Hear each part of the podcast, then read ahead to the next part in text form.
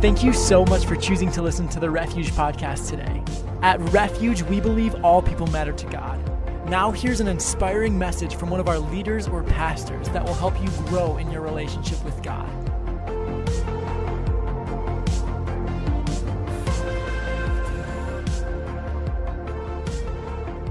Are you ready for the word this morning? Are you ready for the word?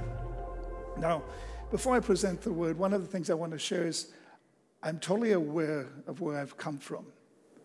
I'm aware of my weakness, my inadequacies, but I'm also aware of who's called me. I'm aware of the God who's the strength of my life. And I'm also, I've also come to a place of, of placing my dependency upon the God that I serve. See, each day as believers, because Jesus said we must become like children to enter the kingdom, each day as believers, we have to grow more dependent upon the God that we serve. We need Jesus more than ever. He is our source, He is the strength of our life, He's our hope, He's our help in time of need. And so don't try, as in the natural where you grow, to be independent from your parents, but purpose in your heart to grow more dependent upon your Heavenly Father in the Lord Jesus Christ, allowing His Spirit to lead you and guide you. And even as I present this message this morning, we're going to be talking about John the Baptist, who was really a man that brought culture shock to his generation. And, and, and, and when I, a lot of the things I'm going to share is, is really going to parallel how his life can connect and relate to you and me. And so we're going to learn some things, and I trust that by the Spirit of God, I can communicate what he wants you to hear, know, and run with today. So we're going to pray one more time as we prepare to share this message with you. Heavenly Father, we thank you for the ministry of the Holy Spirit, even in this time and moment. Father, that you will allow us to receive truth that will make a difference in our lives. I thank you for the people that have gathered. Lord, you know exactly where they're at in their present situation, what they're facing, what they're dealing with.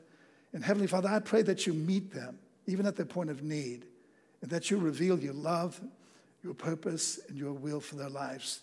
And Father, we thank you that even in moments of despair, you can give us hope and you can strengthen our hearts. In Jesus' name, amen. Now, one of the things that we've shared all along in this series, and we've covered a, a, number of weeks here now, we've looked at different biblical characters, men and women of the Bible, and we've seen how they have shocked their culture. Now, we don't want you just to be those that are shocked by the culture. We want you to step into the realm where you can begin to shock your culture. And how can you shock your culture?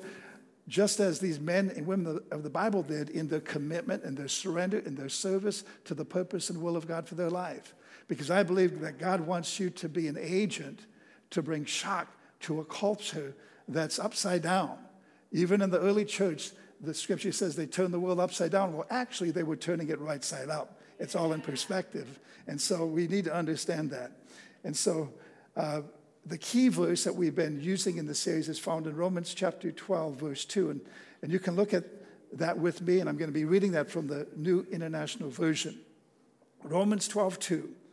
It says, Do not conform to the pattern of this world, but be transformed by the renewing of your mind then you will be able to test and approve what God's will is His good, His pleasing, and perfect will.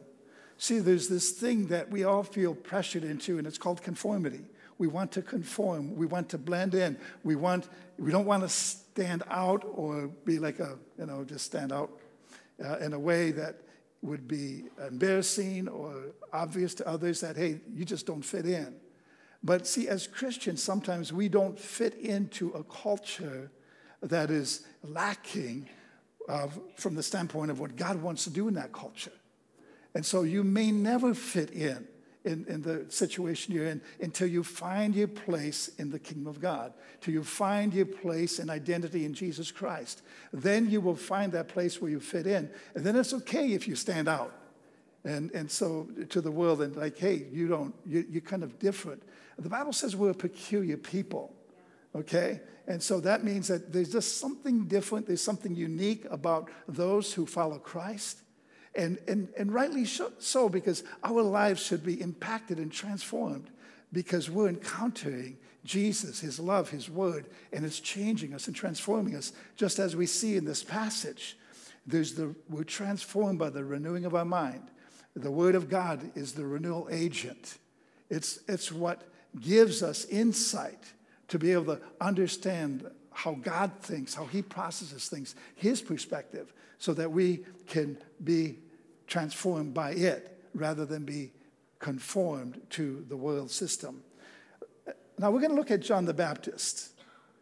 And John the Baptist, to give you just a little backdrop about his life, he's actually a significant historical figure in the New Testament. He's actually a crossover figure because he transitioned from the Old Covenant to the New Covenant. So, Old Testament mindsets versus the New. So, he was at that transition when God was making the change from the Old Covenant that was given to Moses and, and that crew back then to the New Covenant that was established through Jesus Christ. Now, his birth was miraculous because his parents, Zachariah and Elizabeth, could not have children. Um, Elizabeth was barren, she could not conceive. So they were actually elderly people, they were old people. And so this was a miracle for her to conceive a child. And so uh, the Gospel of Luke, actually, if, if you are reading and, and, looking and doing some research on John the Baptist, the Gospel of Luke tells the story in greater detail than the rest of the Gospels concerning his birth and other circumstances relating to his life. Now, Zechariah was a priest and he was scheduled for temple duty. So he's in the temple offering incense at the incense table. And uh, he had a visitation from the angel Gabriel. Gabriel just happened to show up in the temple that day. And, and now, certainly, we, here is Zechariah offering incense, and he's burning incense maybe for different reasons than some of you may have in the past and all that. So we won't go there. But, but he's burning incense. It's a good thing. And, and you know what incense is a, symbolic of? It's, it's, an, it's symbolic of our prayers being offered to God, okay? And so there he is burning incense, and the angel shows up, okay? And, and then in verse, in Luke chapter 1, verse 13, this is the first thing the angel said to him do not be afraid, okay? Right. Big angel shows up. I'm not supposed to be afraid, okay? He said, Do not be afraid, Zechariah, for your prayer has been heard, and your wife Elizabeth will bear you a son and you shall call his name John. Okay? Can you imagine Zechariah looking at this angel? What? No way. But yet, this was his prayer. Who knows how many years, how long he's been praying this prayer, but he's been praying this prayer, and now God sends an angel to announce to him that God's going to answer that prayer. And so, guess what? He didn't believe it. How many times are we praying for something for extended periods of time and then when the answer comes, it's like we stand in disbelief. But this is one of those times that we see this here. And, and so um, the angel went on to say, to share a word, a prophetic word, which is a word showing the future of this promised son that, that was just announced to Zechariah. So in verse 14 through 16, we see that in Luke 1. And I'll read that for you. It says, And you will have joy and gladness, and many will rejoice at his birth. For he will be great before the Lord, and he must not drink wine or strong drink. And he will be filled with the Holy Spirit, even from his mother's womb. And he will turn many of the children of Israel to the Lord their God. Now, what's interesting, you see this little, the angel said, okay, you shouldn't drink.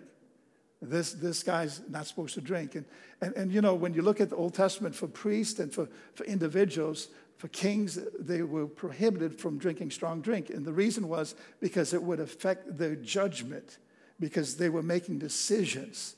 And so it was prohibited for them. But in, even in a greater sense, it was because of a consecrated life.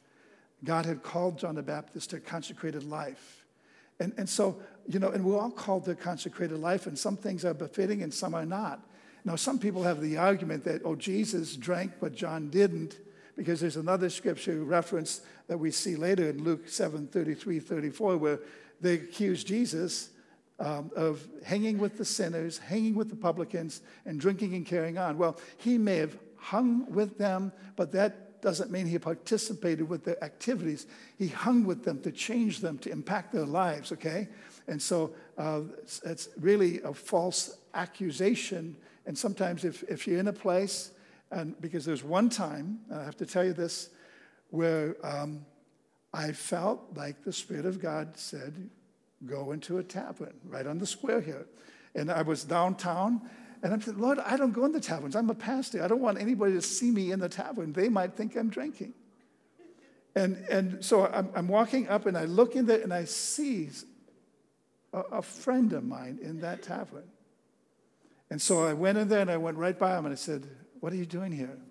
And he, it was like, woe is me, and all this was going wrong. And, and I said, You know what? Maybe you don't belong in this place right now.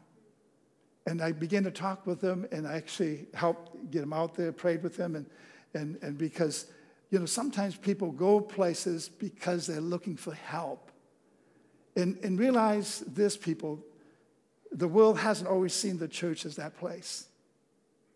Because people in the world will find it easier to go to a tavern than to come to church to receive help.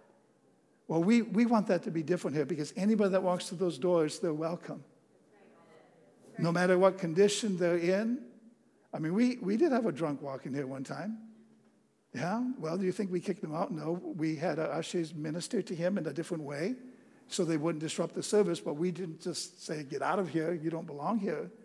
We were able to pray with that person.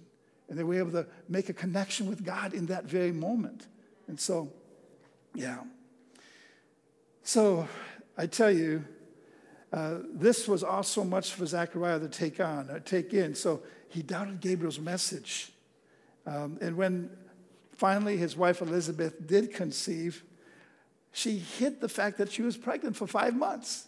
That might be a little bit embarrassing, you know, like, you know, we're old people and now we have this baby coming along. And, and so then finally the baby was born. John was born. And we see in Luke 157 that Elizabeth gives birth to this child, and the neighbors and the relatives are rejoicing. And then we see in verse 66, uh, because at that time, you know, now you have to understand this. I, I've left out this important part. Because of Zachariah's disbelief, and to, for, for God to prevent him from saying all this negative, doubt filled words, God made him mute for a season until after the child was born and they were deciding what to name him. Then his mouth was opened and he could speak again. But during that period of pregnancy, the guy couldn't speak, he was mute. So, verse 66, Luke 1 66 says, And all who heard them laid them up, all these things that we're saying, all these good things about what was promised about this child being born. And their hearts saying, What then will this child be? for the hand of the Lord was with him. What will this child be? They're all in awe and wonder about this. And so, uh, John the Baptist, just to tell you a little bit of what he was like, he was kind of one of those rugged outdoor types. Um, verse Matthew chapter 3, verse 4 through 6, we see a little description of him. Uh, this talks about his fashion and his diet. Matthew 3, verses 4 through 6. It says, Now John wore a garment of camel's hair. I don't know if that was in style back then. And a leather belt around his waist. And his food was locusts and wild honey. We'll, we'll pause right there at verse 4. Now, I always thought, until I went to Israel, that John the Baptist ate these bugs, these locust bugs, you know, these, they're nasty things, you know. They, they eat plants, they devastate crops. But when I was in Israel, the tour guide, we walk over to this tree, and there's these little things that look like beans, uh, string beans, on there. And he said, This is the locust plant. It's actually, you know, they grow on the tree. Um, and so he, this is what John the Baptist ate, so he was a vegetarian, okay? And so to just settle you, you know, you think this guy's tough and rugged. He, he didn't eat bugs, folks. He, he ate the locust plant. And you can look that up and do your own research on that. Verse 5 goes on to say, Then Jerusalem and all Judea and all the region around the Jordan were going out to him, and they were baptized by him in the river Jordan. And so this is when he actually began his ministry. And it's interesting in Matthew 11 11, I'll just share this with you real quick. Truly, truly, I say to you, and this is what God said, what Jesus said about John the Baptist among those born of women, there's arisen no one greater than John the Baptist. Yet the one who is least in the kingdom of heaven is greater than he. So when you compare the kingdom of God with the New Testament and the Old Testament, John the Baptist is the greatest figure, the greatest person of that entire covenant period time. Okay? And, and so those in the kingdom that come into the kingdom, such as you and me, were even greater than John the Baptist. So uh, if you take that home with you today, you can say, hey, I'm greater than John the Baptist, okay? Um, but anyway, now that's if you're in the kingdom, that is, okay? That's, that's a qualified statement. And so we see this character, John the Baptist, this man of God who passionately fulfilled his call. And so there's three significant things I want to address concerning John the Baptist's life that resulted in him shocking his culture. Number one, his mission. Number one, his mission. And we need to understand that he was a forerunner, okay? The scripture actually identifies and addresses him as a forerunner. And he was a forerunner to prepare the way for Jesus to come, for his first coming. So that was a title, that was a phrase associated with his life, with his ministry, with his mission. A forerunner is actually a person or thing that precedes the coming or development of someone or something else. So, forerunner, it goes up before, it paves the way, it prepares the way for what's coming to come. And so, turning hearts was to be his mission. As a forerunner, he was to turn the hearts of the people to a place where they'd be open to what God wanted to do because hearts were turned away from the Lord in Luke 1:17. We see this addressed in this passage. Luke 1:17 reads, "And he will go before him." This is speaking of John the Baptist in the spirit and the power of Elijah to turn the hearts of the fathers to the children and the disobedient to the wisdom of the just, to make ready for the Lord a people prepared. So he was preparing the hearts of the people for Jesus to come. Now, see, John the Baptist was the fulfillment of a promise that was in the book of Malachi. The very last book of the Old Testament is the book of Malachi. In the very last chapter of Malachi, chapter 4, the last two verses, there's a promise that God would send somebody in the spirit of Elijah. Elijah was a great prophet. And, and Elijah was a man that had a heart for his children, had a heart to restore uh, brokenness, and so uh, we see in that closing statement that uh, in the last two verses, that God promised that he would send somebody in the spirit of Elijah to turn the hearts of the fathers to the sons and the hearts of the sons to the father and to prepare and make the way for the Lord to come. And from the end of the book of Malachi, there was 400 silent years that nothing was written in scripture until the gospel of Matthew. And that's where we take off, and that's where we start off with John the Baptist, this forerunner, the fulfillment of the last prophecy of the Old Testament. Now, his calling was to prepare the way of the Lord. In fact, his own father had a word, and the Spirit of God came upon Zechariah after he was born, and he began to prophesy over him. And in Luke 1 76 and 77, it says, And you, child, he's speaking over his own son, mind you, will be called the prophet of the Most High. For you will go before the Lord to prepare his ways, to give knowledge of salvation to his people in the forgiveness of their sins. And see, the, the forgiveness of sins, that message apparently had not been proclaimed in his day. And the message of forgiveness of sins needed to be preached and proclaimed in that day as well as even this day because we have a God who forgives sins. You don't have to pay the penalty for your sins and be judged and separated from God for eternity. See, his ministry was in the wilderness. It's interesting that people went out to see him rather than he going to seek people. I mean, they, they were like curious. Let's go hear this John guy. And maybe some were just looking to see, to make fun of him, to mock him. But those that really heard and took to heart what he was saying, they were convicted, greatly convicted. And, and then he baptized them, and, and the baptism was really for the forgiveness of sins. It wasn't a baptism of uh, signifying that they were following Jesus, but it was them being released of their sins and, and being brought up and washed and cleansed from their sins. So their hearts would be prepared for Jesus to come.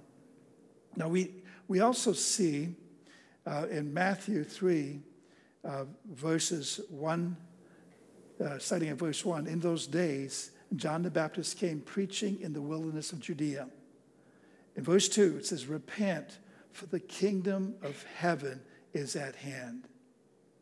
Now, what does it mean to repent? Repent means to change the way you think. And one of the things that John had to deal with in his day that we need to deal with in our day is flawed thinking. People have flawed thinking. In today's culture, we are victims of flawed thinking. Now, as a forerunner, John confronted people's flawed thinking with a message of repentance. Turn to God. And it goes on in verse, in the next verse, verse 3 For this is he who was spoken of by the prophet Isaiah when he said, The voice of one crying in the wilderness, prepare the way for the Lord, make his path straight. See, there was a building anticipation at this time for Messiah to come. And so people were saying, saying and thinking, where is he? When's he going to be born? They didn't know that it was that he had already been born six months after John the Baptist was born, that he was alive and well. And see, I want to share this with you because John was a forerunner of Jesus' first coming, but we too are forerunners of a different sort. We need to have a forerunner mentality because we're forerunners for Jesus' second coming. See, what we do now in our witness and our testimony and our service to God is preparing Jesus to come as he returns to this earth. Because when he comes, he's going to establish his kingdom on planet earth. Okay? And so we need to prepare the people for the return of Christ. And he's coming soon. These are the last days that we're living in. Now, forerunners prepare the way for the Lord by preparing people to rightly respond to Jesus in these end times by making his plans known, by sharing his word, by revealing that God has a plan for every human being to set them free from sin, from addictions of life, uh, from all the junk that is, is being imposed upon us in a lost and dying world. And John the Baptist is actually the clearest model in Scripture of an end time forerunner. And it was prophesied in Isaiah 40, verses 3 through 5. So, secondly, first of all, we talked about his mission. Secondly, I want to talk about his witness. See, he bore witness of Jesus as the Son of God. He really did. He bore witness of Jesus as the Son of God. In John chapter 1, verse 23, this is John the Baptist speaking. He says, He said, I am the voice of one crying in the wilderness, make straight the way of the Lord, as the prophet Isaiah said. And then in John chapter 1, 32 through 34, I'm sharing a lot of scripture because this gives you a backdrop so you can see the life, the journey of John the Baptist and what he came to do and accomplish. And so in John 31, starting at verse 32, it says, And John bore witness. I saw the Spirit descend from heaven like a dove, and it remained on him. He's speaking of Jesus. See, Jesus at this time uh, approached John the Baptist and when John saw him, that's his cousin, he said, Behold the Lamb of God who takes away the sins of the world. And he followed it up with this statement I saw the Spirit descend upon him like a dove, and it remained on him. In verse 33, I myself did not know him, but he who sent me to baptize with water said to me, He on whom you see the Spirit descend and remain, this is he who baptizes with the Holy Spirit. and I have seen and have borne, borne witness that this is the Son of God. Now think about it. John didn't know who Messiah would be. He never thought it would be his cousin, his younger cousin. This was a shock to him. But the Spirit of God showed him that I will make it known to you in the right and proper time.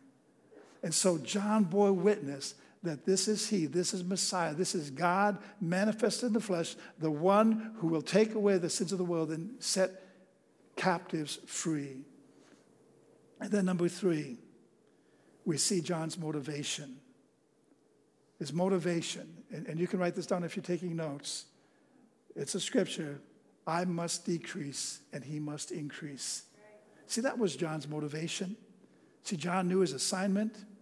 See, after John baptized Jesus, guess what? His popularity and the crowds begin to diminish. And Jesus' popularity and crowds were increasing. And we see in John 3, verses 26 to 29, I, I, want, I want you to see this because this shows the character of, of John the Baptist. And they came to John and, and said to him, Rabbi, he was with you across the Jordan to whom you bore witness. Okay, so they were acknowledging, okay, uh, okay, we bear witness. This is the guy. This is the guy you're the forerunner for. And then look, he is baptizing, and all are going to him.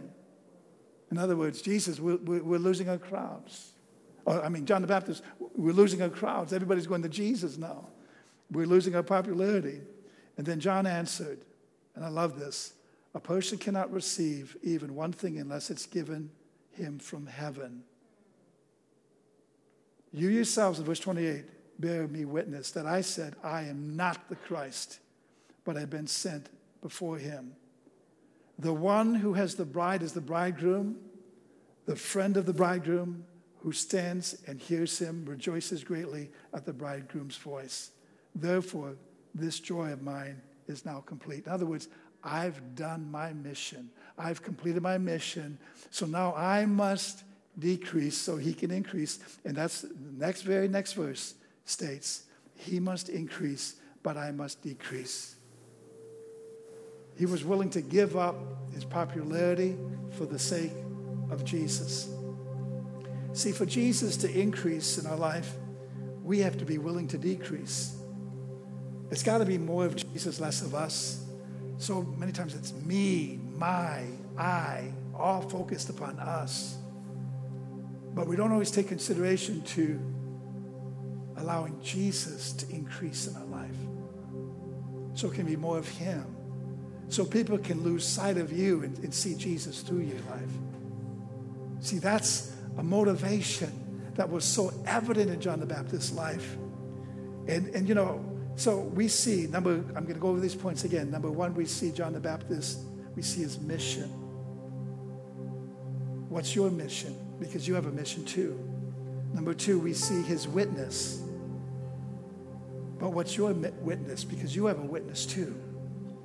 And then number three, his motivation. And then what's your motivation? What is it that motivates you?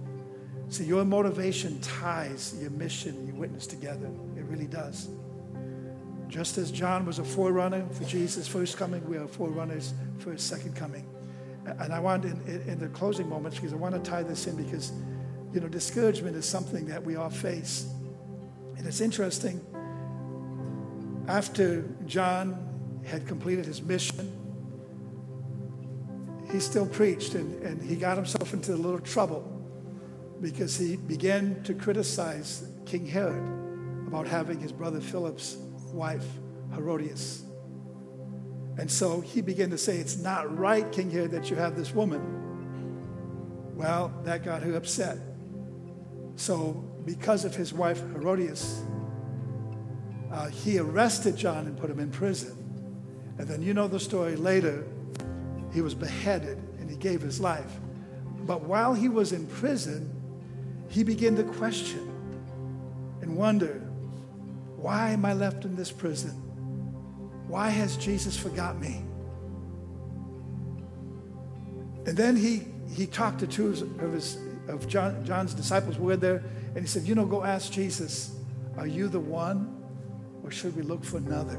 Because he began to doubt what his whole life and ministry had accomplished, And what he bore witness to, he began to question and doubt that. See, there's times you and I have questions and doubts. And it's usually because we're facing discouragement and we begin to question everything. John began to question everything in that prison cell. Because in his mind, if Jesus is who he is, he's going to be the next king of Israel. But John didn't know that that kingdom was to be at a later period of time at his second coming, that he came as a suffering Messiah in his first visit to this planet. He didn't come to overthrow the Roman Empire. John had probably just waiting for the day Jesus is going to show up and, and get him out of that prison and, and send Herod who knows where and take over the throne. But he didn't do that. And so it's interesting because we see that Jesus in Luke 7 22 says, Go and tell John what you have seen and heard. The blind receive their sight, the lame walk, lepers are cleansed, and the deaf hear. The dead are raised up, and the poor have the gospel preached to them. And then he said, And blessed is the one who is not offended by me. You see, John was offended by Jesus, and Jesus addressed it there. Some of you may be offended by Jesus. He let you down. He didn't come through. He didn't answer your prayer. But in this moment, I believe that in the service that God wants to minister to you if you are in a place of discouragement and you say, God, what about me? You forgot me. No, you haven't been forgotten. But you have a mission to complete. You have a purpose to fill in this earth. With every head bowed, every eye closed, nobody looking around right now. If you hear and you say, Pastor, you know, I don't know that my life is right with God. In fact, if I were to die today, I don't know that I'd be ready to meet Him.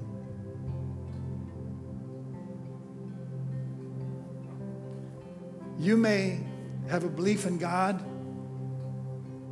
but you may not have a relationship with Him. There's a difference. To be in a relationship is to know Him in a personal way.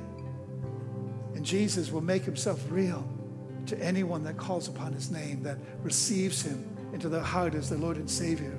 And maybe you're here today and you have a void in your heart. And it's only Jesus that can fill that void. It's only Jesus that can give you that true peace. It's only Jesus that can forgive you. You may try to deal with the guilt and justify any sin in your life, or everybody's doing it. But you know what? You can't just totally eradicate that guilt because your conscience is, is still nagging and tugging at you, n- revealing that, no, you're wrong. You're a sinner who needs a Savior. And Jesus is that Savior who came into this world, who John the Baptist was the forerunner to announce and pro- proclaim and to bear witness of. And we can bear witness of him here and now by acknowledging Jesus as the Son of God in our life. And I'm going to lead you in a prayer. If, if you're here, say, Pastor, would you pray for me? I don't know that my life is right with God, but I'm ready to surrender my heart to Him now. I want to make my peace with Him now. Just lift your hand. And we'll pray with you. Thank you. If there's others, just hold up your hand for a moment so I can see. We're going to pray together a prayer to receive Jesus as the Lord of our life. Let's pray this prayer together. Heavenly Father, I open my heart to you. I acknowledge that I need you. I'm a sinner and I need a Savior. Jesus, I believe you died for my sins. I believe you were sent to be our Savior. I believe in you right now, and I receive you in my heart. I believe you died for my sins and you rose from the dead to give me new life. Forgive me, Jesus. Cleanse my heart. I give my life to you.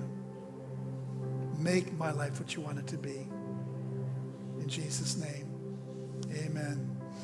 Now, I want you to stand together, and, and I'm going to pray for those of you that may be facing discouragement. Because as, as believers, at times we can be discouraged, we can face discouragement, even as John the Baptist. And maybe you're in a prison cell of your own. And yet, you're questioning God, why am I in this prison cell? Why haven't you come and set me free? Well, we're going to look to God because He is the one who sets the captives free. And if you're facing discouragement today, I have a good announcement for you that Jesus bore your discouragement.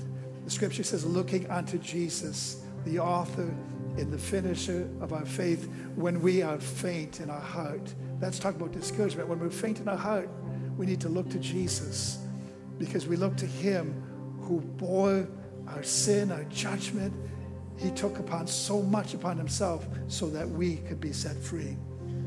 Father, I just pray for anyone in this place today that's battling with discouragement.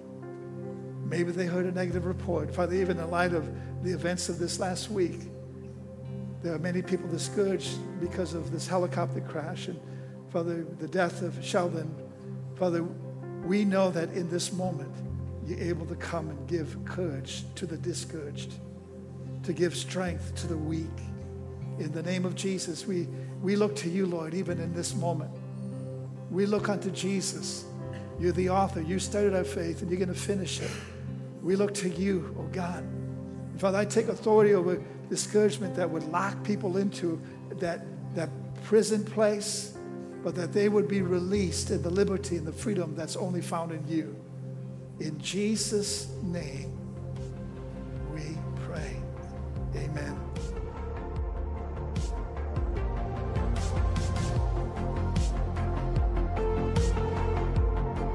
Thank you so much for listening to the Refuge Podcast. To find out more information about who we are and to listen to more inspirational messages, you can visit us online at wearerefuge.net.